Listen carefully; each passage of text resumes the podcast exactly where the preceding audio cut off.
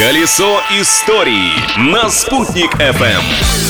И снова здравствуйте! У микрофона Юлия Санбердина и новая порция интересных фактов и событий, случившихся в этот день. Сегодня 16 октября. Открытие дня. 16 октября 1959 года в Москве открылся первый подземный пешеходный переход. Возвели его строители метро. На открытии перехода присутствовал даже глава государства Никита Хрущев. Событие было знаковым. После пешеходные переходы стали строить во всех крупных городах Советского Союза.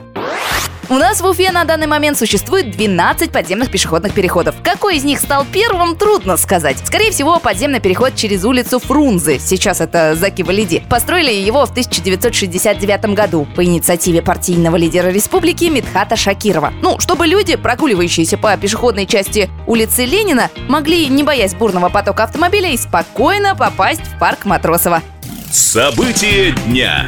А 16 октября 1956 года отличился наш уфимский завод синтетического спирта. Ныне это Уфа Оргсинтез. В этот день на заводе впервые получили этиловый спирт. Уфимские нефтехимики совершили прорыв. До этого спирт производили исключительно из пищевых продуктов, а в Уфе его научились делать из этилена, продукта нефтепереработки. В итоге выработанный на уфимском заводе спирт позволил сэкономить нашей родине сотни миллионов пудов зерна.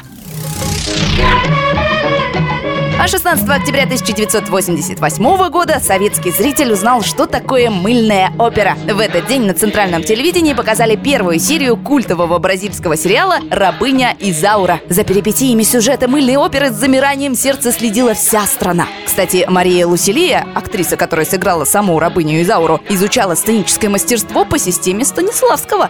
Личность дня. Не раз засветился в кино и именинник этого дня. Сегодня свой день рождения отмечает почетный гражданин Владивостока, внук знаменитого советского архитектора, лидер группы «Мумитроль» Илья Лагутенко. Утекай. А еще сегодня Всемирный день хлеба, День анестезиолога и День босса.